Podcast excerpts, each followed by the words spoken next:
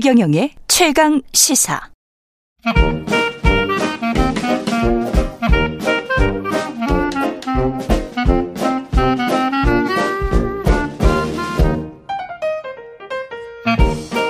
네, 2022년도 이제 얼마 남지 않았습니다. 요즘 경제 뉴스를 보면 내년 경기 전망에 대한 내용이 참 많이 나오고 있는데요. 오늘 이광수 미래에셋증권 수석연구원과 함께 2023년 부동산 건설 산업 전망을 해보려고 합니다. 예, 관심 많으실 것 같아요. 예, 안녕하세요. 예, 안녕하세요. 예, 오랜만에 뵙습니다. 예. 예. 부동산 뭐 지금 뭐 계속 뉴스는 나오고 있는데 사실 저희 같이 이제 경제쇼 하면서 2021년 여름 정도부터는 저희가 이제 계속 경고를 했었잖아요. 예. 대출 갚아야 된다. 그렇습니다. 예. 예. 예상대로 이제 가격 하락이 시작됐습니다. 어느 정도입니까?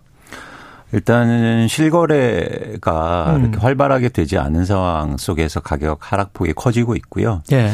어, 여러분들이 체감할 때, 그러니까 아주 고가에서, 고가에서 한 20% 정도 하락하고 있다. 이렇게 보시면 좋으실 것 같습니다. 음, 고가에서 음. 한20% 정도. 네, 네. 그럼 고가라면 2000 고점, 고점 네. 그렇죠. 그냥 2021년 가을 정도가 고점이었다고 봐야 되겠죠. 그렇습니다. 예. 예, 예. 가을 정도가 고점이었다고 봐야 되는데 거기에서 20% 하락이면 어 어떤 분은 2017년 어떤 분은 2014년 이렇게 음. 이야기하잖아요. 네네. 그쪽 가격으로 돌아갈 것이다. 네. 어떻게 보십니까?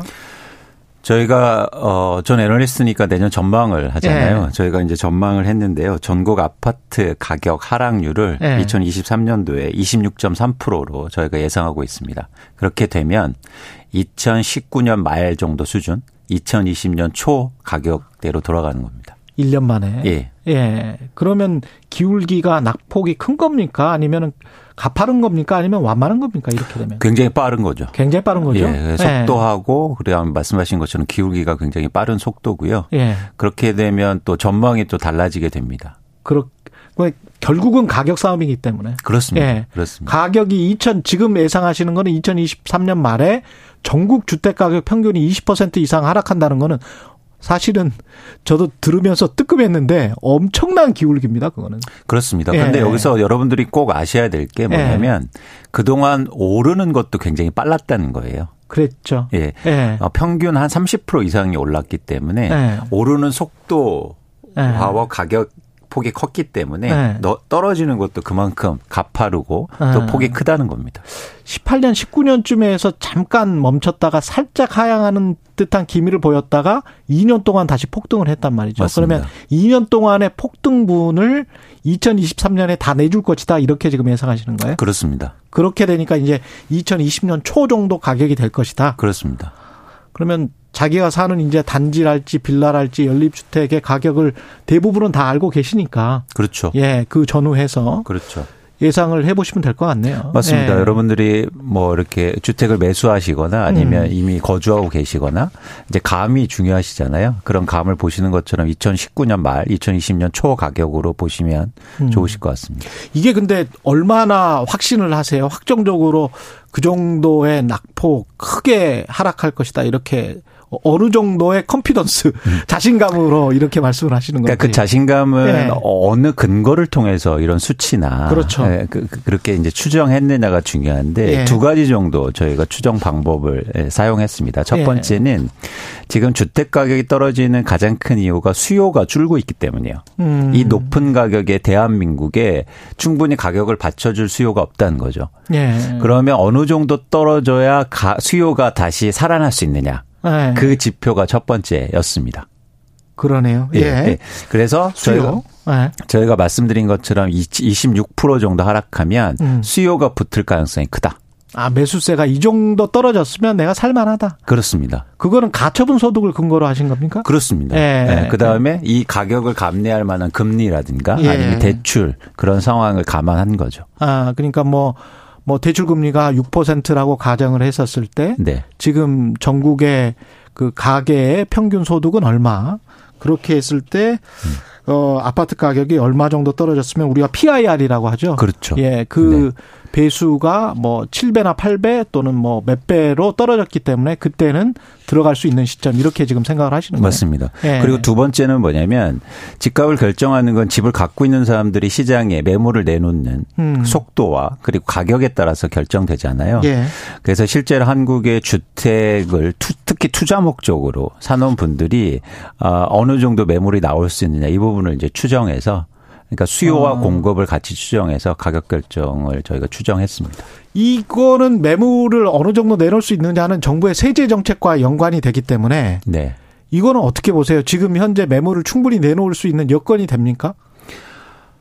지금 예를 들어서 뭐 그러니까 가격이 떨어진 상황 속에서 집을 갖고 계신 분들이 막 내놓을 필요는 없는 상황이거든요. 1가구 1주택은 뭐 그냥 살면 되지 뭐 그렇죠. 이렇게 생각하니까요. 근데 네. 중요한 건 뭐냐면 가격 전망에 따라서 매물은 달라져요. 아, 가격 그러니까 예를 따라서. 들면 음. 무슨 말씀을 드리는 거냐면 세금을 아무리 줄어들어도 가격이 내년에 떨어질 것 같아. 음. 그럼 매물이 증가한다는 겁니다. 그렇죠. 예, 예. 어, 그거라도 뭐 차익이 있었다면 그거라도 양도세 내더라도 뭐 파는 게 낫겠다라고 그, 판단할 수 있으니까요. 그렇죠. 그동안은 네. 반대였잖아요. 음. 아무리 종부세를 올리고 양도세를 올려도 안 팔잖아요. 그렇지. 이유는 뭐냐면 그것 이상 가격 상승이 기대됐기 때문에. 더 올라갈 것 같으니까. 네네. 아, 이거를 볼 수 있는 바로미터가 뭐 경매랄지 미분양이랄지 뭐 이런 거 아니었습니까? 그렇습니다. 그래서 네. 저희가 또 산업적으로는 되게 중요하게 보는 게 네. 미분양 아파트입니다. 그렇죠. 미분양 아파트가 증가할수록 수요 압박도 되고 또 어. 공급 압박도 될 수 있는 거예요. 어. 그래서 매물도 사실 미분양 아파트가 증가하면 매물도 증가할 수 있는 거죠. 음. 음. 미분양 아파트 현황은 어떻습니까 지금? 그래서 저희가 2023년도 전망하는데 예. 미분양 아파트가 굉장히 중요한 변수가 될 것 같고요. 예. 그런데 어, 내년도에 2023년도에 저희가 미분양 아파트를 8만 5천 가구 정도 예상하고 있는데 예. 현재 4만 가구 정도 수준이거든요. 두 배 증가할 것이다. 그렇습니다. 예. 그래서 올해 말까지 한 5만 가구 예측하고 예. 그다음에 내년에 8만 5천 가구 증가할 것으로 보입니다. 그러면 예. 과거 대비해서 굉장히 빠른 속도로 마찬가지로 증가하는 거죠. 지역별로 보면 어떤가요?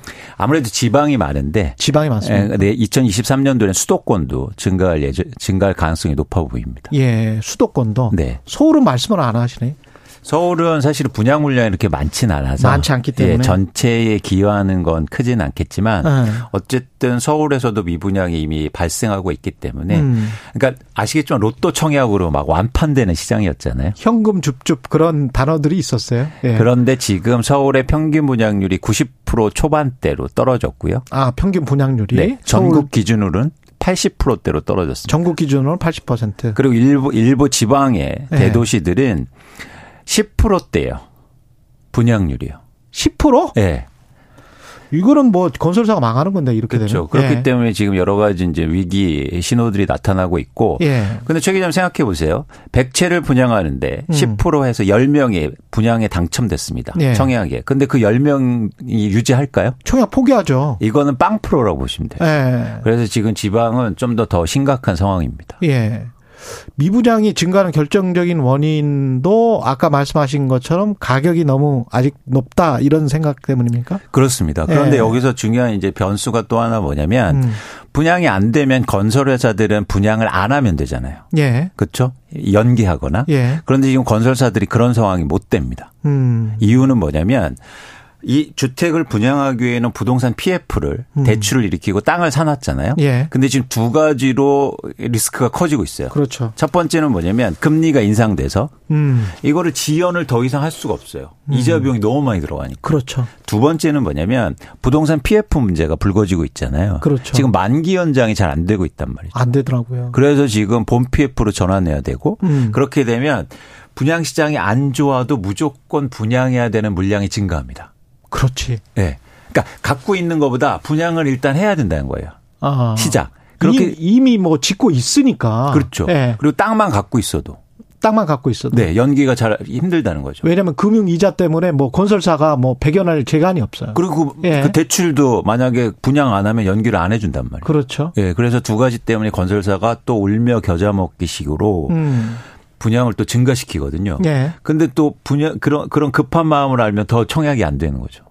아, 그러면 더 떨어뜨릴 것이다. 소비자 입장에서는. 그렇죠. 미분양 아. 파트가 더 증가하고. 아. 근데 저희가 추산대기로 그렇게 반드시 해야 되는 물량이 전국적으로 15만에서 17만 가구 정도 됩니다.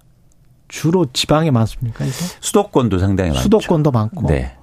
그렇군요. 이게 어떤 분은 이런 질문을 하셨네요. 오천구님은 주택가격 변동이 거의 없었던 지역.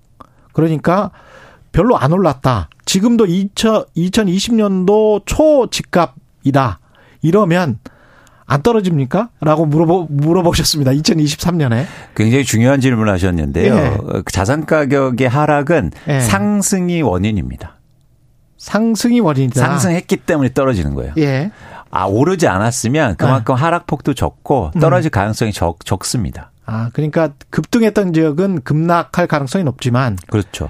그 상대적으로 별로 안 올랐던 지역은 별로 떨어질 가능성도 별로 없다. 그렇습니다. 예. 그래서 저희가 많이 오를 때 보면 불패라는 얘기를 하잖아요. 그렇죠. 많이 오른 게 더 오를 것 같지만 예. 사실 불패는 없습니다. 불편은 많이 없다. 오르면 많이 빠져요. 예. 예. 정부가 할 수 있는 거는 뭐가 있나요? 경기 이런 경기 사이클에서는 사실은 전 정부가 예. 어떤 가격의 변동, 그러니까 가격의 큰 흐름을 바뀔, 바꿀 가능성 적다고 봐요. 아, 그러니까 쉽게- 정부의 정책으로 예, 쉽게 말하면 가격이 떨어지고 있는데 예. 여기서 가격을 다시 큰 방향성을 바꾸거나 반대도 그렇잖아요. 막 그렇죠. 오를 때 잡기도 힘들죠. 그래서 저는 정부가 해야 될 일은 두 가지로 보고 있는데요. 음. 첫 번째는 뭐냐면 진폭을 줄이는 겁니다. 진폭을 줄이 아까 그 기울기 속도 그렇죠. 예. 많이 빠지는 그 폭을 줄이려고 노력을 하는 그거는 아니면 금융 금융으로 위험이 전이될 것 같은 그렇죠. 그런 생각 때문에 그렇죠. 그 정도만 예를 들어서 예. 가격이 크게 오를 때도 더 크게 많이 오르지 못하도록 사실 예. 정책으로 조율을 해야 되죠. 예. 이런 정책이 필요하고 두 번째는 뭐냐면 주거복지잖아요. 주거복지 네. 공공임대주택은 꾸준히 지어라. 그렇습니다. 예. 근데 여기서 특이한 게 뭐냐면 앞으로 미분양이 증가한다고 하지만 예. 미분양이 증가하게 되면 이제 건설사들은 땅을 안 사게 될 거예요. 음. 그러면 향후로 3, 4년 후에 또 분양이 감소하고 예. 공급이 감소하게 돼 있습니다. 어. 그렇게 되면 좀 집값의 급등의 원인이 될 수 있거든요. 음. 그렇기 때문에 이렇게 시장이 안 좋을 때는 정부가 오히려 공공 분양 음. 내지 공공 비중을 높여서 안정적으로 공급이 이루어질 수 있게 나중에 예. 추후에 예. 그런 노력을 지금 해야 되죠. 그래야 중서민들의 주거 주거에 예. 그런 어떤 주거 복지를 이룰 수 있다는 겁니다. 이 금융과 관련해서 딱 한 가지만 부동산 PF가 뭐 지금 뭐 만기 도래하는 게 뭐 150조다 뭐 내년 상반기에 뭐 50조다 뭐 100조다 이런 이야기 하잖아요. 네. 관련해서 미국이 금리를 올리는 거를 스탑을 하면 네. 그럼 5, 5%든 뭐 어디든 간에 4.5든 스탑을 하고 우리도 내년 뭐 봄쯤에 멈추면 그러면 시장이 선반영을 했다라고 보기 때문에 PF 이제 돌아가는 거는 야 이 정도면 이제 대출 이자는 어느 정도 선에서 어 정착이 된 것 같고 네. 그렇게 되면 그때부터는 돈이 좀 돌까요? 뭐 가능성은 있습니다. 예. 왜냐하면 부동산 PF라는 게 돈이 되는 시장이어서 예. 금융권 입장에서는 네. 사실은 계속 사업을 추진할 수 있는데 음. 중요한 건 뭐냐면 말씀드린 것처럼 내년에 2023년도에 미분양 아파트가 증가하면 음. 부동산 PF가 줄 수 있다는 거예요. 리스크가 커지기 때문에 금융시장이 아. 완화돼도 그렇군요. 예. 예. 돈 자체 공급이 안 될 수 있다. 그렇죠. 예. 네, 지금 근데 아까 급등했던 적은 급락할 수 있다라고 말씀하셨으면 네, 역양극화가 일어날 수 있습니까? 혹시? 그러니까 지방에서 별로 네. 안 올랐던 지역은 그냥 잔잔하게 그- 그렇게 그냥 가고 음. 서울의 핵심 지역이 올- 오히려 급락할 수 있는 가능성이 있습니까? 굉장히 높죠. 아, 그러니까 그렇습니까? 과거에도 보면 네. 집값이 하락할 때 그런 현상들을 보이고요. 그랬죠. 예. 예. 그래서 그런 현상이 또 반복될 가능성이 높습니다. 이 2023년에 네, 네. 예. 음. 알겠습니다. 강남이라고 안심할 수 없다. 오히려 강남이어서 더 불안할 수 있다. 이런 측면이네요. 그렇습니다. 이미 예. 뭐 그런 현상들이 나타나고 있고요. 예. 예. 이광수 미래에셋증권 수석연구위원이었습니다. 고맙습니다. 고맙습니다. 예, KBS 1라디오 최경영의 최강시사 듣고 계신 지금 시각 8시 44분입니다.